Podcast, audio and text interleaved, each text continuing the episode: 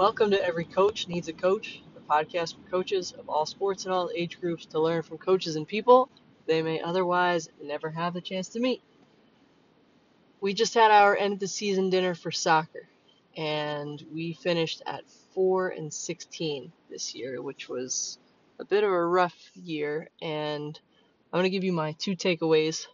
There are more than that, but the first takeaway is uh, my feedback for myself is to be more in charge of my schedule because our athletic directors have a big job and a hard job, and part of their job is getting us games. Um, and I can't blame my AD or any AD for taking games that make sense to fill the schedule, regardless of who the opponent is.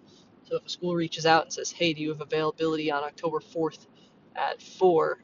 Uh, and we do, he's going to take that game. And we were 4 and 16, and I had to tell my team just about after every loss, we are a good team. We are playing very good teams. Uh, and we were. Three of the teams we played ended up in the uh, county semifinals, and we played good teams. So, for my own feedback, I need to be more in charge of our schedules to make sure we get teams that are a better balance and we can stay competitive with. And the second thing was it's hard to give a end of season dinner speech when your record is like ours was.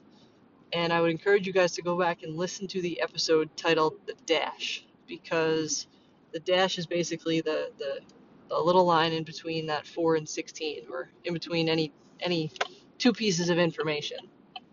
Uh, and the dash tells you about the journey. So go back and listen to the episode about the dash. Uh, there's actually a poem called The Dash, which is about the dash that's appears on a headstone, which is a little more morbid than uh, I like to usually get. But it's a good reminder uh, that really the journey tells the whole story and not the information. I appreciate you. Thank you for spending some time with me today. Keep getting better every day.